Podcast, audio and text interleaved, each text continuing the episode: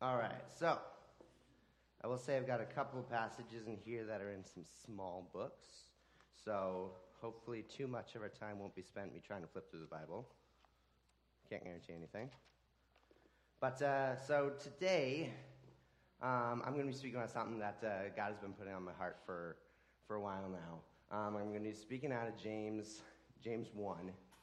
Um, and I'm going to try not to take too long. I think I've got a, got, got a lot to talk about, kind of like God has been like just pouring this on me. But um, as Kim Kardashian said to her first husband, I won't keep you long.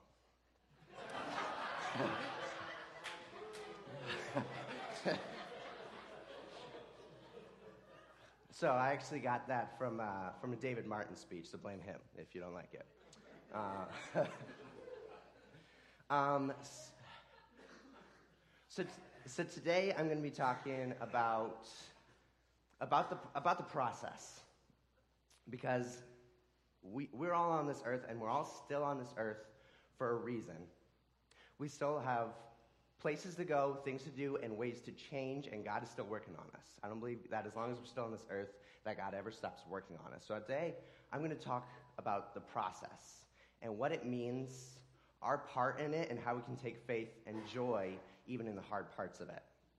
Um, so, a lot of that is mindset. So, I've got a story here um, that, that, that, talks a little bit about mindset. So, there's also from the David Martin speech. Um, so, there was this man. He had two sons, and they were contra- contract opposites of each other. One of them was an optimist Okay? Everything is peachy. There's a good, there's silver lining in everything. Nothing can go wrong.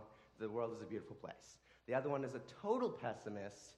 Everything is awful. Nothing is redeemable. Everything is just bad. Okay?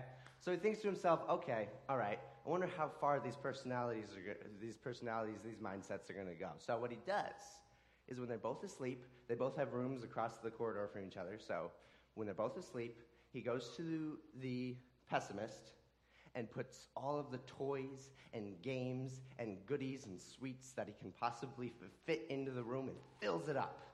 So it's got everything you, you, that a little child could want, and, and he's thinking like he should be gleeful. So then he goes to the optimist room, and he just puts a big pile of horse poop in there. Just a big pile of poop. And so he wakes up in the morning and goes to, first, he goes to the pessimist room. And the pessimist's in there. He's sulking. He's like, what? What's wrong with you? You've got all this stuff. He's like, Dad, come on, come on. Obviously, those sweets are going to make me fat. And then everyone's going to make fun of me. And I won't be able to, to run. I'm going to end up like you. I, I mean, Uh, and, and, these, these uh, the, the toys, all my friends are going to be jealous of me, right? I'm not going to have any friends because I'm too, they're going to think I'm too good for them. How could you have possibly done this to me, Father? Dad's like, wow, okay. So he goes over to the optimist room. And the optimist is in there and he's having a blast. He's throwing poop everywhere. Dad's like, what are you doing? And he goes, Dad's like, Dad, Daddy, Daddy, Daddy, Daddy, with all of this poop in here, there's got to be a pony somewhere.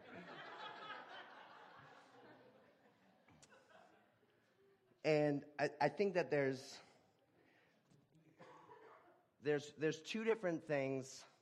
Well, you know, I'll, I'll just get into the, into the text. It'll, it'll explain a little bit better than I ever could. So, flip to James 1.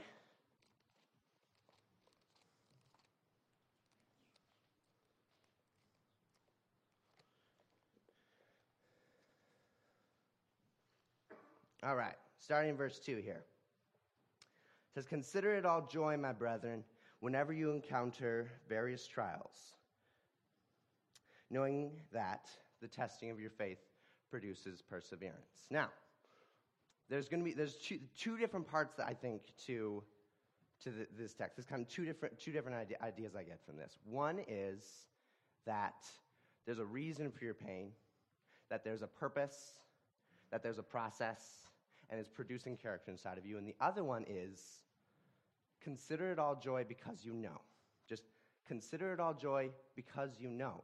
That would suggest joy is a choice. That you can decide to be joyful based on the truth. I think it would also suggest that you can only have joy based on what you believe and what is true. So, if joy is a choice, I think joy and happiness are two, I think they're two different things. I think joy is an inward decision, a, a part of who we are and the way we live, and happiness is usually generated by our circumstances. So, one of those is a choice, one of those is attainable, and one of those is, is just going to go up and down and up and down. I think that if we go throughout our whole life looking for happiness, obviously we're going to end up disappointed a lot of times. Obviously, that's, that's not sustainable. Bliss isn't, isn't sustainable. It's, it, it's just not. It's not supposed to be because our trials are producing perseverance. God cares too much about us to never develop or pursue or care about us, letting us just live perfectly without any trials would be letting us be one, not closer to Him because our, our, trials bring us closer to Him, and two, less than the better version of ourself that He's trying to develop us to be. So if, if joy is a choice, then we have to base it in then we have to base it in something, right? Because he says, consider it joy because you know. So, what is our joy placed in? And a lot of times it can be all sorts of different things. A lot of time our joy can come from our family, right? And, and, and that's awesome, but our family is still infallible because we're still humans. Okay? Maybe it's in our financial stability. Still infallible, okay? There's, the, there's no perfect rock foundation on this earth in any human, in any object, in any situation. The only foundation that is as solid as a rock is God. Because God is ever consistent, God is never changing, and God will always, always, always, always, always love you and want what's best for you. So it's not, and it, see, because I, I think that it's easy to think that that optimism and pessimism is, a, is maybe a personality trait. That what we take joy in or, or how we react to situations is based on our personality, and we don't have any control over that. He says, Consider it all joy because you know. He doesn't say, Consider it all joy if you are ENTP. Consider it all joy if you have good circumstances. Consider it all joy if you were raised to be joyful. It doesn't say any of those things. Consider it all joy based on what you know. It's based on what you know. What you put your faith and you trust in will determine how roller coastery your joy is. If you're putting your faith in something that's roller coasty, coastery, co- co- I don't know, roller coaster, I'll just say. roller coastish, I don't know. So if you put your faith in something like that, that's where your joy is going to be. Your joy is tied to what you put your faith in. Not based on your pers- not on your personality, not on your circumstances. Your joy is based in your faith and in what you believe in. Because here's the thing has anybody raised your hand? And if, if, you're, if, if you're so small that this hasn't, hasn't happened yet, then don't raise your hand, but you probably can't understand me if that's the case. Has anybody raised your hand if you have gone through a trial? Everybody. Everybody's had tough times, and everybody in the history of the world has always had tough times. That's not escapable, you guys. Nobody, even the person with the most picturesque looking life, has gone through some tough times to get there, has gone through some trials, some temptations, has done things wrong and has done things right. We can't escape bad things happening to us because bad things happen to everybody. It's, it's part of life. And so instead of going around, because I think that this is an, an, easy, an easy thing to do, trying to live our life in a way that will protect and try and push against and avoid bad things happening to us. I think that's, that, that, that, that's a very common way to live, and it makes sense, of course. But here's the thing you're, not, you're, not, you're just not going to succeed. Bad things are going to happen to you, guaranteed. So instead of trying to avoid them, let's prepare for them. What can we do now that is going to set us up for a, a better a, a, a, better mindset, a better situation when we, when we get to those tough trials. And that, I believe, is what God is doing in us every day. That God knows what trials lie ahead. God knows where this is leading, what's going to happen. God knows who's going to hurt us, who we're going to hurt, who we're going to lose, who we're going to gain. God knows this, and He's preparing for us in what we go through today for that. Because life is an ongoing shaping, molding process. Go to Matthew 5, verses 10. Verse 10. I'll, I'll find out how far I go from there.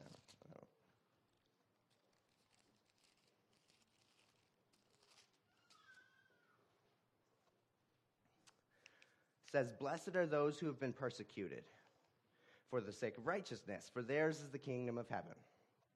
Blessed are you when people insult you and persecute you and falsely say all kinds of evil against you because of me.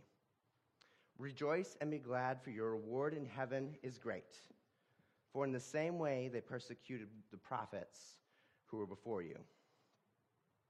See, not only is, is trials uh, impossible to escape for the regular man, but as a Christian, we're guaranteed it. As a Christian, we are guaranteed that we'll be persecuted for our faith.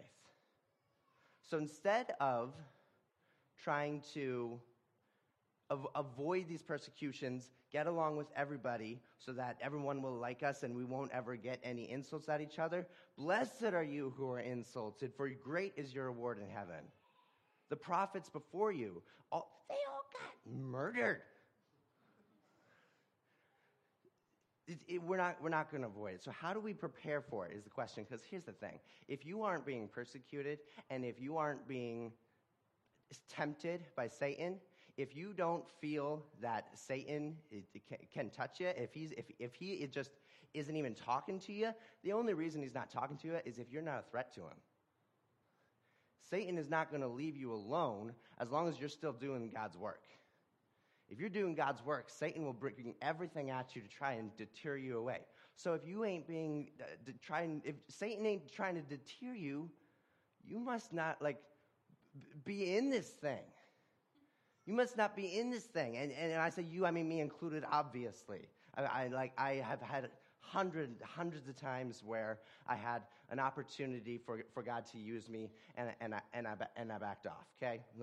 Caring about that person would care about me. I get it. I'm, not, I'm there, I'm with you. I understand, but if we aren't being persecuted and Satan isn't trying to touch us, then, we, then what are we doing for the kingdom of God? Because God guarantees that if you are working for the kingdom of God, that Satan will come after you. You will be insulted, you will be persecuted but great is your reward in heaven. See, that's again, consider it all joy because you know great is your reward in heaven. Not consider it all joy because your family agrees with everything you say. Not consider it all joy because you've got a big house, you got a big car. Not, con- not even considering it, consider it all joy because you have a wonderful family. Because even a family is, is, is fallible. Humans are fallible. So we need to take joy because we know. We know, one, that our trials are developing perseverance. And we know, two, that we are blessed for being persecuted for claiming the name of Jesus, for great is our reward in heaven. And we can take joy because of what we know, not our circumstances. And so a little bit, so that's, that's a little bit of, of, of, of truth and mindset that we can build in ourselves now by, by reading it over and over and over again in the scriptures so that God will be able to help us get through the trials in a way that is more glorifying to Him in the future. Because God is building and preparing us now for the trials that are ahead. And so, uh, one kind of, I think it might be my favorite tool in the Bible. Um, tool for uh, like for like changing your mindset, and a tool for uh, shaping your thinking with the way of God's thinking. My, my great, my, I think it's my, my favorite tool for that, for that in the Bible, and it's Philippians 4. I got a lot, a lot of scripture today, so we'll, we'll get to it. I couldn't pick a big book like Psalms or anything.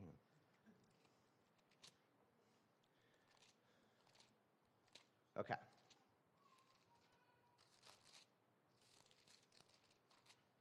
All right. So, Philippians 4, starting in verse 4. Rejoice in the Lord always. Again, I will say, rejoice. Let your gentle spirit be known to all men, the Lord is near. Be anxious for nothing, but in everything, by prayer and supplication, with thanksgiving, let your requests be known to God. And the peace of God, which surpasses all comprehension, will guard your hearts and your minds in Christ Jesus. Finally, brethren, whatever is true, whatever is noble, whatever is right, whatever is pure, whatever is lovely, whatever is admirable, if anything is excellent or praiseworthy, think about such things. Uh, I've never sincerely thought about getting a tattoo. The only real tattoo, one, I was thinking about maybe getting one on my finger in case um, I have to take off my ring for something. But another one is Tnurpalape. Few of you know, know what that means, okay? But uh, I could put one on each knuckle. Whatever is true, whatever is noble, whatever is right, whatever is pure, whatever is lovely, whatever is admirable, whatever is excellent, whatever is praiseworthy, Tnurpalape. It's not a great word, but it would remind me of where my head needs to be. It would remind me of putting my thoughts above. It would remind me what to think about and how to comprehend life's circumstances. Whatever is true, what is true? What says right here, what is true is that these trials have a purpose, that these trials are developing you, and that God is working on you. And I could go through whatever's noble, right, pure, lovely, admirable, excellent, praiseworthy, but I got more to go on to. This is my, this, this, this is why it's my, my favorite tool because when because I can use that as a filter inside my head. Whenever thoughts come in, I put them through the filter. Is that true? Is it noble? Is it right? Is it pure? Is it lovely, admirable, excellent, excellent, or praiseworthy? I'm just going to say, is that Tnurpalape from now on? But is that Tnurpalape? Dang, that doesn't sound that good. I might change that. is that thought coming to my head? Is this circumstance developing in me thoughts of bitterness? Is this developing me thoughts of hopelessness? And when that thought comes into my head, like, this is hopeless, you're being punished, you're not good enough, this is your fault.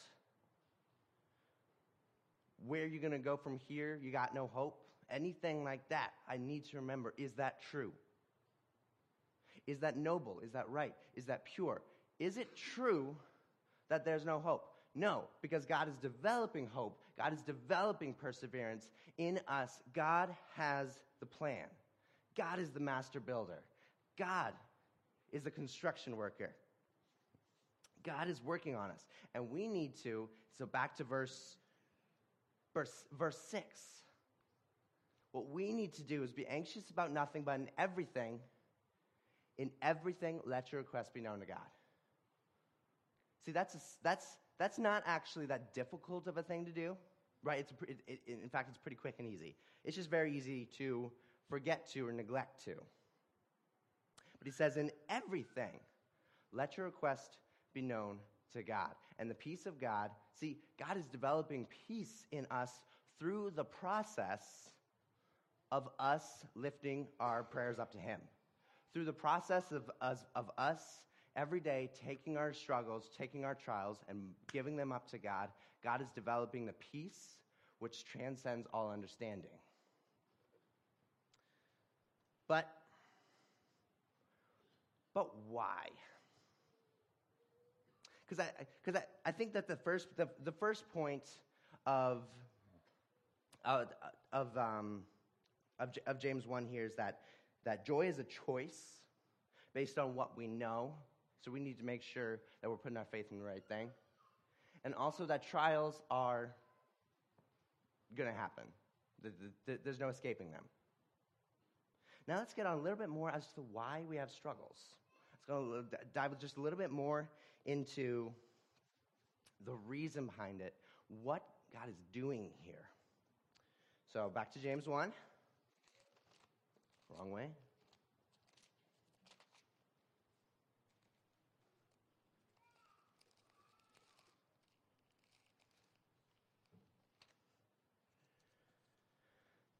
All right, verses 3 and 4. Knowing that the testing of your faith produces endurance. And let endurance have its perfect result, so that you may be perfect and complete, lacking in nothing. This suggests to me that God has a higher calling of, of who we need to be. Now, notice that the, those, those trials, that those circumstances are not in our control and it's not our job to mold us. God is molding us. God is molding us. You see, here, here's, here's my idea on this. Imagine you got a rock, okay? A big boulder. And it's just, it's just a hunk of rock. Maybe it's marble, maybe it looks a little bit pretty, but still, it's a hunk of rock, okay? Now imagine a sculptor comes up to it. And I don't know if you knew this, but uh, Michelangelo actually took two years. Two, two years? Looking at the hunk of rock before he even started chiseling to make David. Because he was planning and thinking, how am I going to do this? And he was uh, detailing every little thing that he was going to do before he even touched that rock. See, God has been doing that with us ever since before the beginning of time. Because God knows now. And now here's the thing God is the sculptor, we are the rock. The thing is that God is going to have to start chipping away some things at us. Because if we're putting our faith in a roller coasty thing, I just can't get that one right. If we're putting our faith in that, God needs, because here's the thing God wants that rock. God wants us to become mature and complete, lacking in nothing. God has a plan for us. God, because God is working on us, and it's, it's not always going to feel good. Oh, oh, if you're a rock, and you're being chiseled at with a hammer and stone, that's not always going to feel good. Now, there might be sometimes when he's maybe, if we're going to keep going with this analogy, maybe he sands the stone or something, but that's, that's, that's beside the point. That's, that doesn't work. If, oh, ah, I knew it was going to fall out. Let me just get this guy figured out here. That didn't work. So, if God is the sculptor, it's going to take a long, long time before that rock is ready. It's going to take a lot of trials, a lot of patience. But here's the thing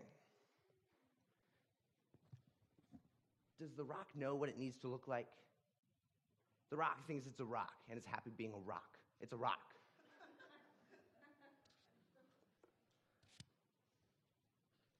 does anyone besides the sculptor know what the sculptor's thinking? Because while you're chiseling away at a rock, because it's, it's kind of like a Bob Ross painting. Okay? When you look at a Bob Ross painting, he starts off by doing this random stuff that does not look like it's going to work. And eventually, he somehow performs this thing into a painting, and it looks good. I don't, I, I still don't get it, but anyway.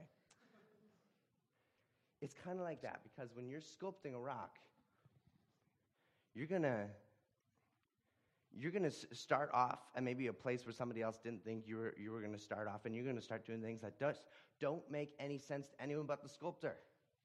It doesn't make sense to the rock. It doesn't make sense to your friends. And, and Satan is going to convince you it doesn't make any sense at all. He's going to try to. Satan is going to try and convince you and come at you and say, hey, there's no, there's no point to this. There's no system. This is chaos. What is this? What are you going through? Like you, you've been the, the, the picturesque, the, the, the perfect epitome of, of holiness, and God is, is, doing this to you. First off, if J- Satan ever tells you you've been the picturesque per- picture of holiness, he lying. Only Jesus was ever the picturesque picture of holiness. I'm not going to put picturesque and picture next to each other anymore. I'm going to sum up that.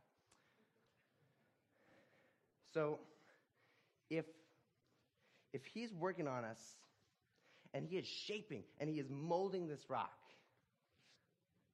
and he is turning it into who he needs you to be, okay? Where's he heading with this? Let's, let's go to Zechariah here. Now, this is, a, this is the teeny book I was referring to, and so I will try finding it without too much delay, but can't make any promises.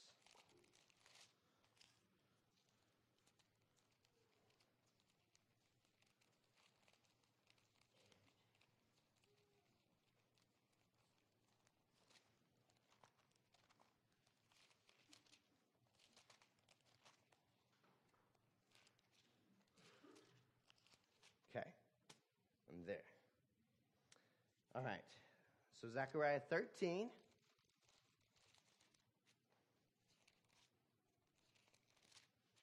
Thirteen, verse nine.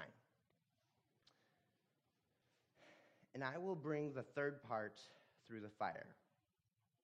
Refine them as silver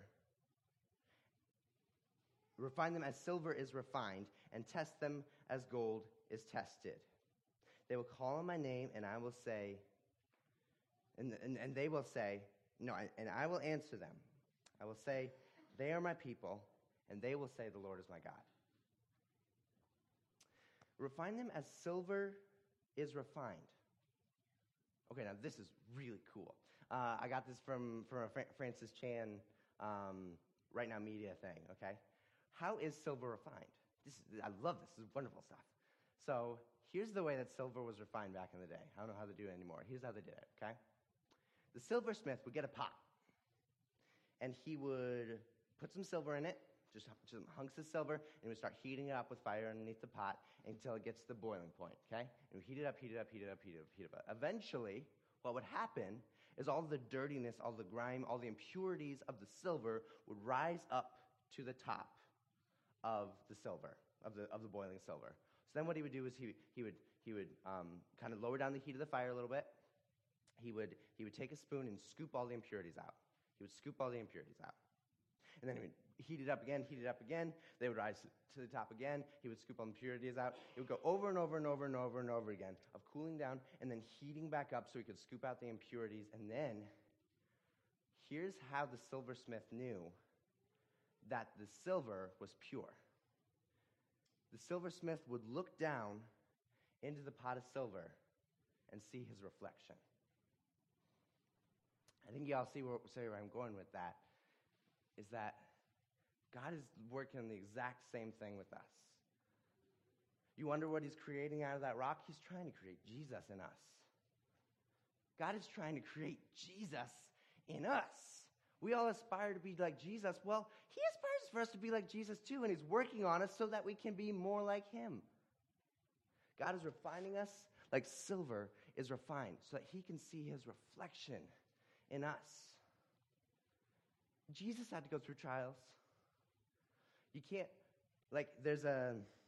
There's a, I, I listened to an audio by, by John Maxwell. Uh, uh, a guy came up to John Maxwell and he said, Hey, John, I, I see thousands of people here, and they look like, like they're all pumped and excited about you, and I want that. So I, I want to be John, John Maxwell. I want to be just, I want to do what you do.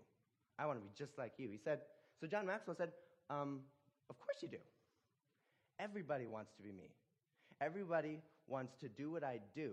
But here's the question, son. Are you willing to do what I did? Because John Maxwell didn't pop up out of nowhere. He didn't go through nothing all of a sudden. Like he, he's John Maxwell. Because we all look at the finished product and want to be like the finished product, but we forget about the process. The product comes from a process. Any product, anything, it doesn't just pop up that way. Okay? It doesn't just boop. I'm like Jesus. Boop. John Maxwell's the speaker of the 100,000 people. I mean, it just doesn't happen. There's a process. We all look at the finished product, but we can't be that product without going through that process. And we can't be like Jesus without going through a refining stage, without going through trials, without going through some tough times, without God having to chisel away some things in our life that we thought were really important to us. Because, and, and, and I, I understand that uh, pretty well. I'm just going to get ready for this. I understand that pretty well because th- kind of my story and how I, how, how God brought me closer to Him.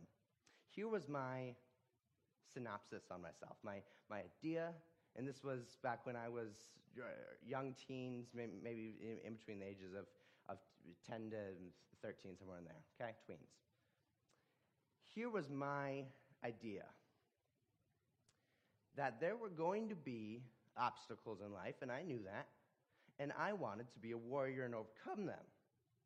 I think that a lot of, a lot of us may have the mentality, and, the, and, and that's awesome, and, and it's normal, but I wanted to be strong.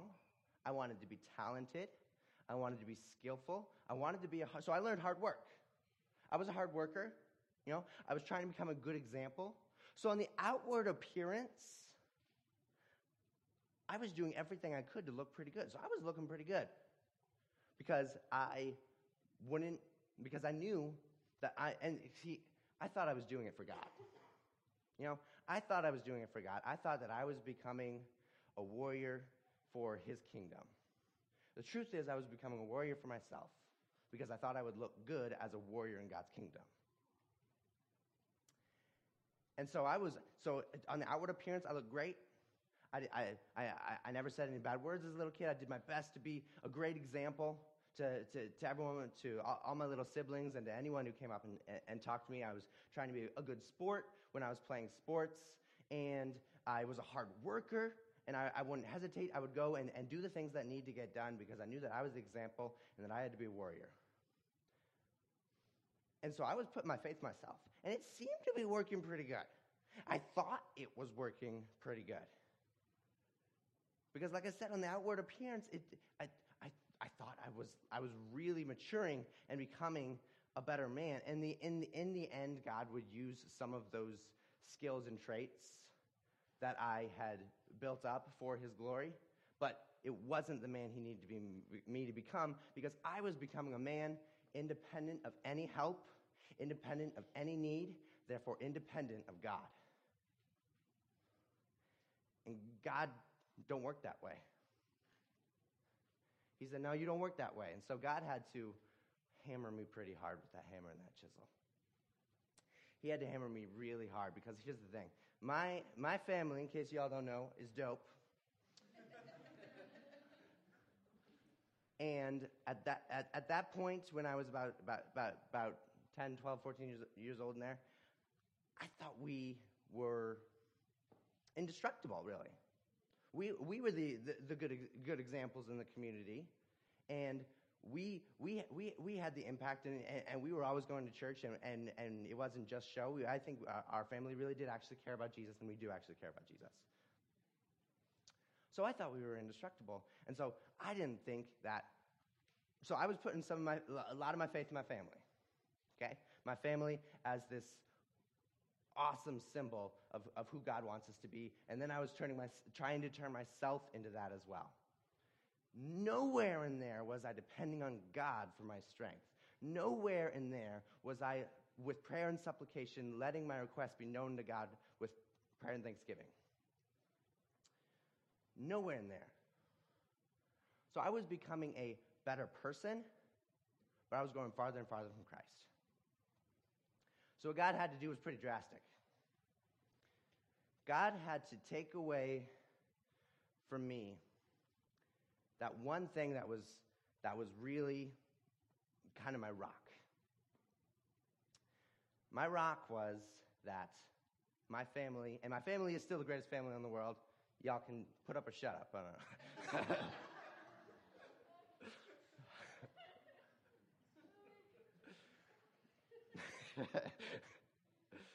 um, so God had to take that away from me, and, and it was pretty drastic because in the same year, I, I don't remember when I was 12, I think I was 14 actually.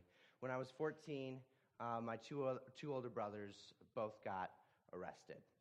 And this came out of nowhere. I had no idea this was going to happen. I thought that we were unconquerable.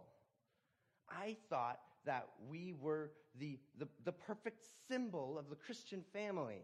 I thought that we, I thought we had it all together, and this blew my mind out. And here's the thing I had always been depending on my own strength to overcome obstacles, but how am I supposed to overcome that? And God knew that. God knew He had to put me in a circumstance I could not overcome. God knew He had to take away my pillar of strength in order to make Him my pillar of strength. And it, it, it broke my heart. But in that moment, I knew I've got nowhere else to go. I've got nowhere else to go, God. I need you. Everything that I had, had believed to be perfect and, and infallible and strong in my life had come crashing down around me. And God was all of a sudden saying, Where are you going to go? Dude, I'm all you got left. And so it, it, it took that to get me down on my knees. But I got down on my knees. And I said, God, I need you. God, I've been making the wrong things the pillar and strength of my life. God, I need you to be the pillar and strength of my life. Because nothing else that I had believed in was what it was anymore. Everything had changed. And that's going to happen with all of us if we don't put our faith in where it matters. Because I think the song Reckless Love is an amazing song, but I think it should be taken dead seriously. Because in that song, he says, There's no mountain you won't climb up, shadow you won't light up, coming after me. There's no wall you won't kick down, wall you won't tear down. What? Lie you won't tear down, wall you won't kick down? Ah, yeah. I think that should be taken dead seriously. That there is nothing in your life that is sacred from God. Don't hide anything from God or make anything separate from God, or God just might have to tear it out of your life and it's going to hurt. Let's save ourselves that pain and make God the rock in our life. Because there is nothing He won't chip away from you if it is not of Him. If it takes you, because He loves you too much to let you wander away. He loves you too much to let you put your faith in something that is going to crumble and fall. So, He's going to, and so if we don't make him our rock in our life, then he's going to have no choice because he loves us too much. But to break our hearts so that we can turn back to him. Because he loves us and knows what's best for us. Because he loves us and knows how much we need him even when we don't. There's another song. It was it kind of became my my life motto. It, it, it, it kind of became my motto. It's a song called Through All of It by Colton Dixon. And I'm sure I'm going to mess these lyrics up as well. But it says, I have won and I've lost. I've got it right sometimes, sometimes I've got it wrong. Life has been a journey filled with joys and with regrets. But you have been my God through all of it. You have been my God through all of it. And that's looking back on my life, everything I thought was stable was not stable apart from God.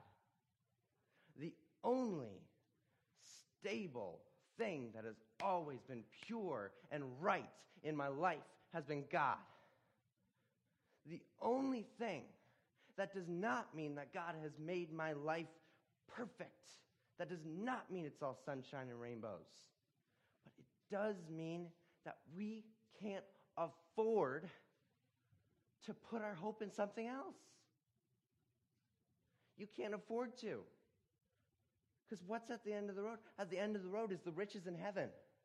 The riches in heaven, you will be blessed, and God will provide, and you will be eternally with God. And you can't afford to get distracted from that. Because what happens if you lose faith? What happens if the molding and shaping and sculpting process is in vain? Because it's only ever in vain. Hear, hear, me here. It's only ever in vain if you give up. It's only ever in vain if you lose your faith and don't come back to God.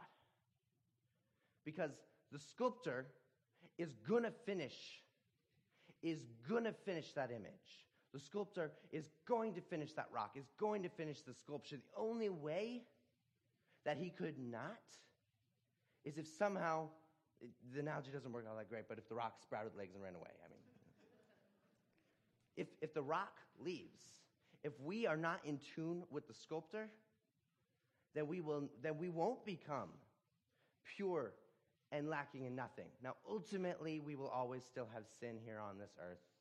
Ultimately, that pure and lacking in nothing, that perfect, mature person will only come to full fruition when we're in Christ, when we're in heaven.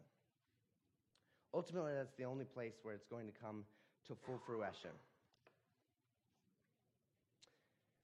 Because God is going to continue to do what it takes to draw us near. And that's why I said reckless love should be taken seriously, because He's going to kick down every single wall between you. He's going to tear down every single lie between you. And he is going to ha- sometimes have to take away every single stronghold in your life that is not him if it comes down to it. It takes faith. It takes faith. But does the rock know what's needed for the rock, the rock can't just shred off its outer layings and all of a sudden be the, the, the jacked up David. It took Michelangelo to make David, and it takes God to make you.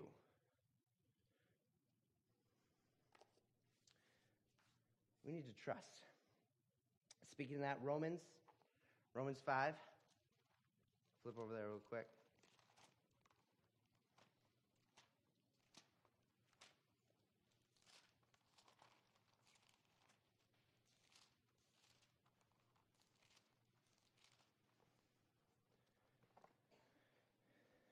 Takes faith. Romans 5 says, Therefore, having been justified by faith, we have peace with God through our Lord Jesus Christ. Through him, also we have obtained our introduction by faith into this grace in which we stand, and we exult in hope, the glory of God.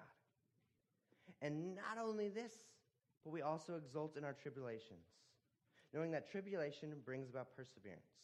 Perseverance, character. Character, hope, and hope does not disappoint. God is developing this in us. And our trials and our tribulations are building us towards that, are bringing us towards that. We need our sculptor. We need to be sculpted. We need to change. And we need God's help because on our own, you might, you might end up like I was. Because although I could maybe create some physical change where some of my traits would become stronger, ultimately, I was a weaker man because I put my faith on a weaker foundation. And you are a weaker foundation. And I am a weaker foundation. God is the only rock solid foundation. See, God, see, I hear the, the scripture Romans 8 28 a lot. And here's the way I've always interpreted it. Okay? And this is why sometimes it's a little hard to listen to. Is because the way I've always interpreted it as is like imagine there's a car crash that somehow God will use this car crash so that the driver uh, who, who was drunk and, and, and, and killed a person will come back to Christ. Somewhere along those lines, where I've always heard Romans 8 28, for God will work it all according to his, uh, will, God works all things according to his good, according to those who love him. I, am messing up all the scriptures today. I should just read it. Uh,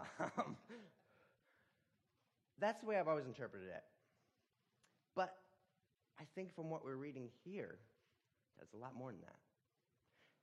God does not promise. If you read Romans 8:28, God does not promise anything physically good will come out of it.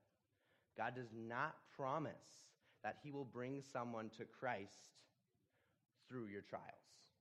God does not promise that through one tragedy where somebody dies that somebody else will come alive in Jesus Christ.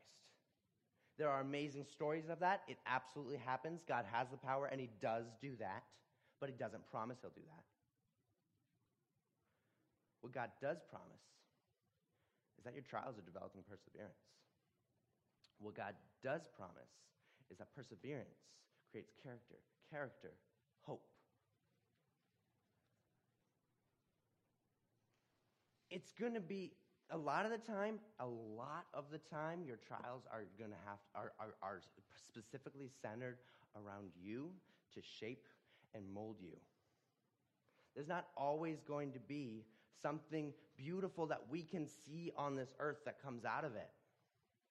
It's not always going to be that way. Sometimes, maybe, and, and sometimes maybe God will bring someone to Christ through the situation, but you may not ever meet that person. Or maybe, just maybe, your trials are so that He can develop perseverance, character, hope in you, so that you may be mature and complete, lacking in nothing. Maybe our trials aren't going to produce something beautiful that we can see. A lot of the time, they won't. But here's the thing we are a rock, and he's the sculptor. Does the rock know what he's doing? The rock, you, just, if, if, if you are, there's so many different, different analogies, but I don't know why I'm choosing this one, but say there's, say there's a video game creator. I don't know, again, I don't know why I'm choosing this one, but say there's a video game creator, right? And then you have somebody who's playing the video game for the first time right? You're playing the video game for the first time, trying to figure things out. You keep getting squashed by, av, av, what are those things in Coyote called? That, anvils thank you uh, getting squashed by anvils and you're you're hitting roadblocks you're getting shot up you, you just don't know what you're doing and then the guy who created the video game comes in and says hey follow this path this will lead you to the in the video game, the golden pot at the end of the rainbow. This will lead you where you need to go. And imagine the guy saying, Nope, I don't want that. I want to take it my own way. I, I want to, uh, I want to do this thing my own way.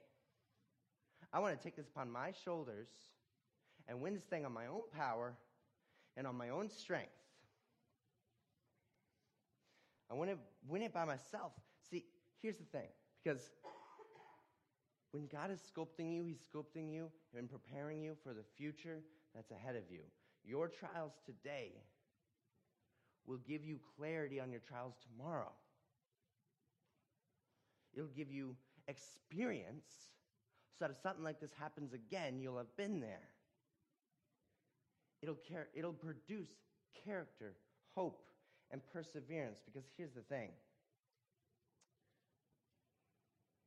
God is working on you and yourself, and that is what you can control. You cannot control how your situations are going to affect someone else.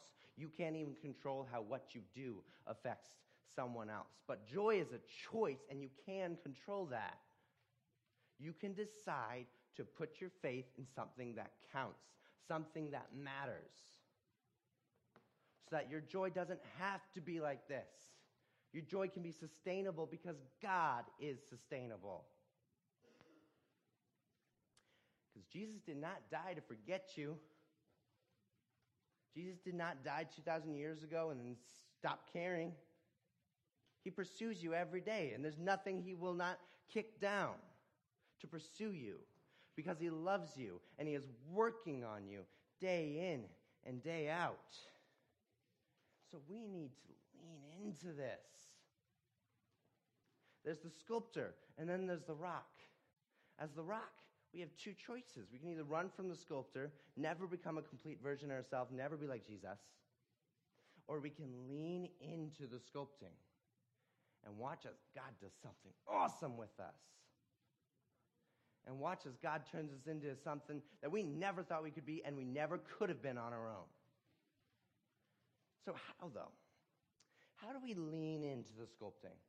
How do we make ourselves more vulnerable to God's shaping, to God's molding? How do we make ourselves more amiable towards this? Well, Second Timothy has a decent answer, I think. I think the Bible thinks so too, but whatever. Second Timothy 3 16, 17. It says, All scripture is inspired by God and profitable for teaching, for reproof, for correction, for training in righteousness. This is so cool. So that you may be adequate, equipped for every good work. Every good work. Everything that we want to do, everything that God has called for us to do, we can equip ourselves ahead of time with this. There are things coming down the road, we don't know what they are but we can be prepared for it if we're in the Word. That we can, ahead of time, be ready for those trials and tribulations.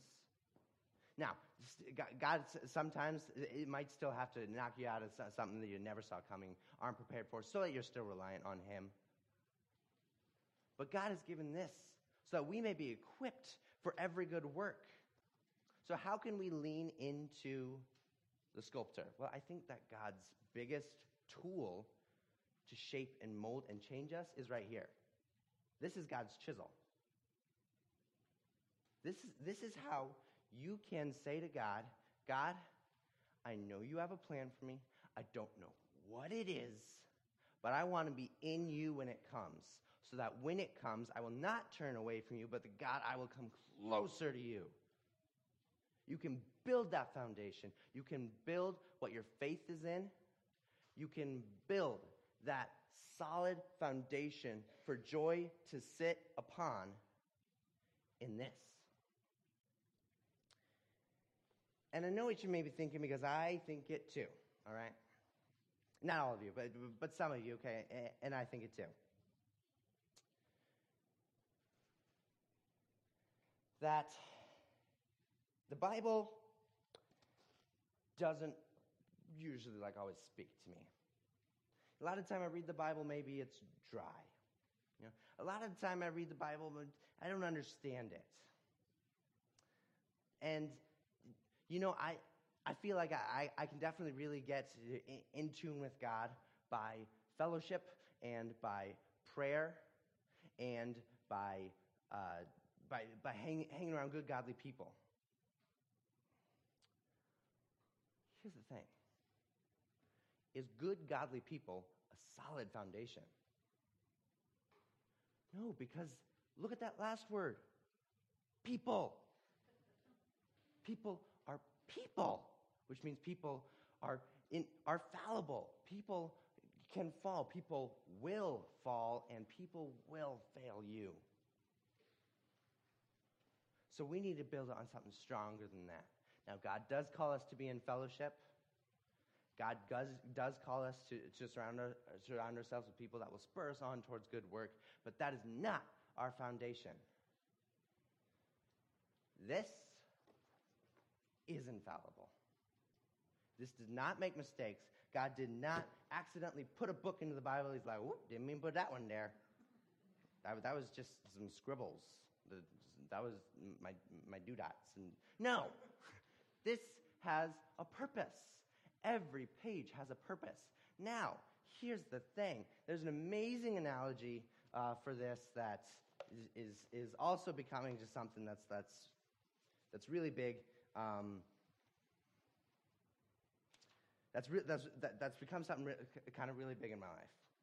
Um, something that I am trying to just s- still grasp, okay? There's still more around it.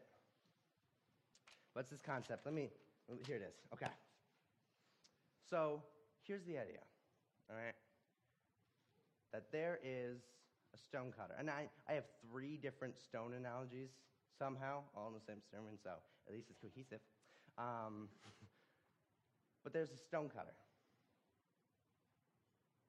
The idea is that when nothing seems to help, I go and I look at the stone cutter. He's hammering away at his rock, perhaps a hundred times without as much as a crack showing in it. Yet at the 101st blow, it will split in two.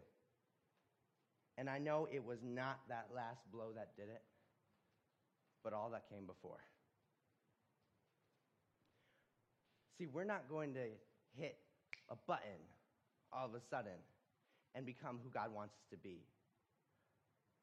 God might have to blow at us a hundred times before that 101st blow ever comes, but it's not that one. There is no one secret. There is no one thing that you can do one time and all of a sudden you're who God wants you to be because as long as you're still on this earth, God is still shaping and molding you. God is still shaping and molding you no matter as if you're on this earth, you still have a purpose. And so as well as God sometimes needing to blow at us a hundred times before something finally gets through our thick skull that 101st time, there's also something that we can do. There's something that we can do that although those 101st blows may look like they're not doing anything, on the 101st blow, you'll realize that how much those 100 blows were needed. The idea here is that the idea here is that to do the things that are easy to do, but easier not to do. One of them, reading the Bible. I understand it's easy not to do. It's very easy not to do. I, I, I fall inside it all the time myself. It's very easy to get caught up. It's very easy to not see it doing anything. But just like the stone cutter, who had to hit that 101 times for it to do anything. It was doing something all the way along the way. You just didn't know it until the 101st blow. And that's the same way with the Bible. Because if you sit down, read the Bible one time, decide I'm not inspired, and then don't read it again, that's not that there's no process in that there's no building in that there's no character building hope building perseverance building we have to persevere in this as well because if it takes until the 101st time before we, we see it, before we finally understand what God has been trying to tell us. It's worth it because that verse that you never read will never pop in your head when you need it most. I think that we all want that for us to be in that moment of, of anguish and be able to hit that Bible verse at it and be like, booyah. And that is awesome, but that Bible verse will never pop in your head if you didn't read it. And I'm guilty of this myself, no question about it. But that might be the 101st blow. That moment right there might be the 101st blow. It might not come to you while you're reading the Bible. I think that we all want to be inspired while we're reading the Bible. It happens. It can happen, especially if you become practiced in reading the Bible. But it's not always going to happen. Sometimes God is going to use that verse that you read 93 blows ago and make it the 101st blow. But you had to stay diligent in pounding that stone for it to make a difference. I'm going to end with I'll find it later. Oh, it's right there. Ha! I'm going to end with a story here. I might accidentally skip over a couple of. Uh, well, now, you are a stinker. I'm going to end with a story here. I might, uh, yeah. Here's the idea there's this guy and he is in a cabin by himself. And he's in a cabin by himself. He's living blissfully, you know. He's happy, but he ain't, he ain't doing much, you know. God calls to him one day in a dream. He says, Hey, I got, I got a mission for you.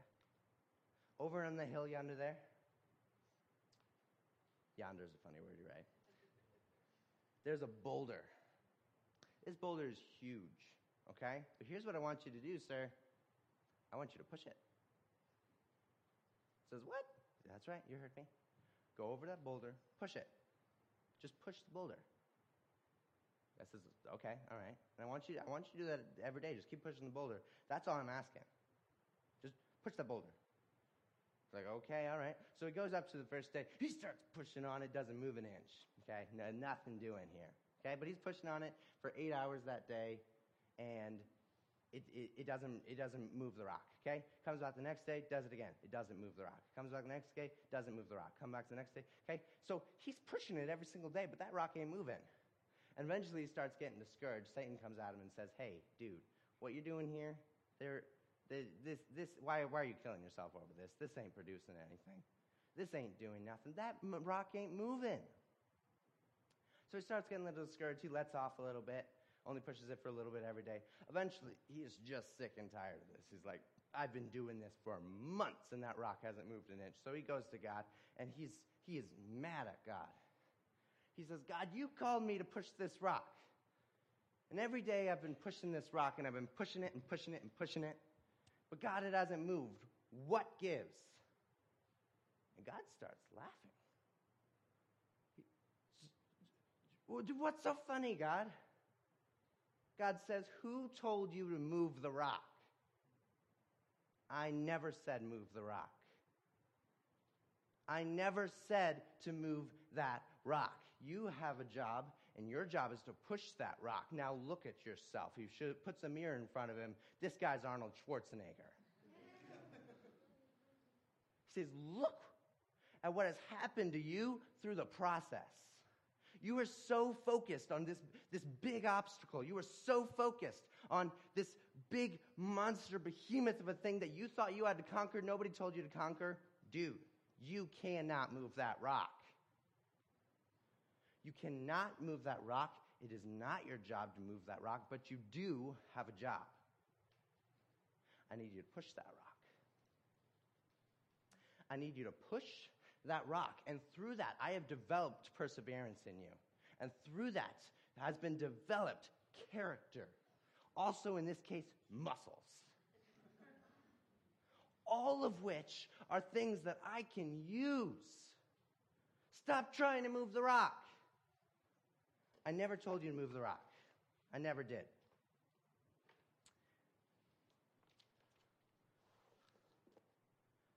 Never told you to move the rock. Just push that rock.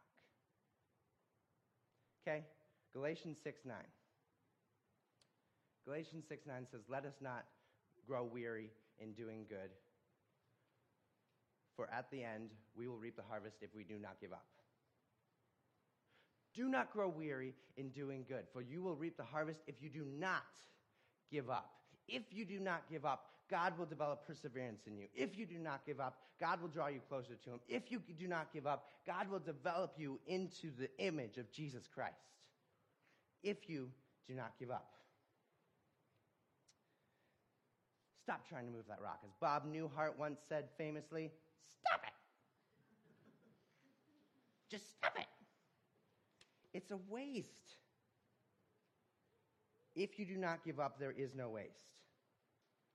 When Satan comes at you saying, it's no use, when Satan comes at you saying, give up, tell Satan, no, because your faith does not come in the moving of the rock. Your faith comes in the God who moves the rock. Draw a line in the sand and say, Not today, Satan. My God shall supply all my needs according to his riches in Christ Jesus. My God shall supply all my needs. The Lord is my shepherd. I shall not want. You cannot convince me, Satan, that this is too big for my God. You cannot convince me that this is hopeless because I know that my God is sovereign. I know He is. He will never leave me, He will never forsake me. His love will never run dry. And I know because 2,000 years ago, 2,000 years ago, and He came and He died for me. Me, Satan, not for you. He killed you. And I will serve Him every day for the rest of my life. Because nothing is too big for God. Nothing is too big for God. So I look forward to pushing that rock because I know that it is just molding me to become complete in the image of Christ. So I will keep pushing because I know that one day I'm going to watch as my God, in all his glory and all of his majesty, moves the rock. Let's pray.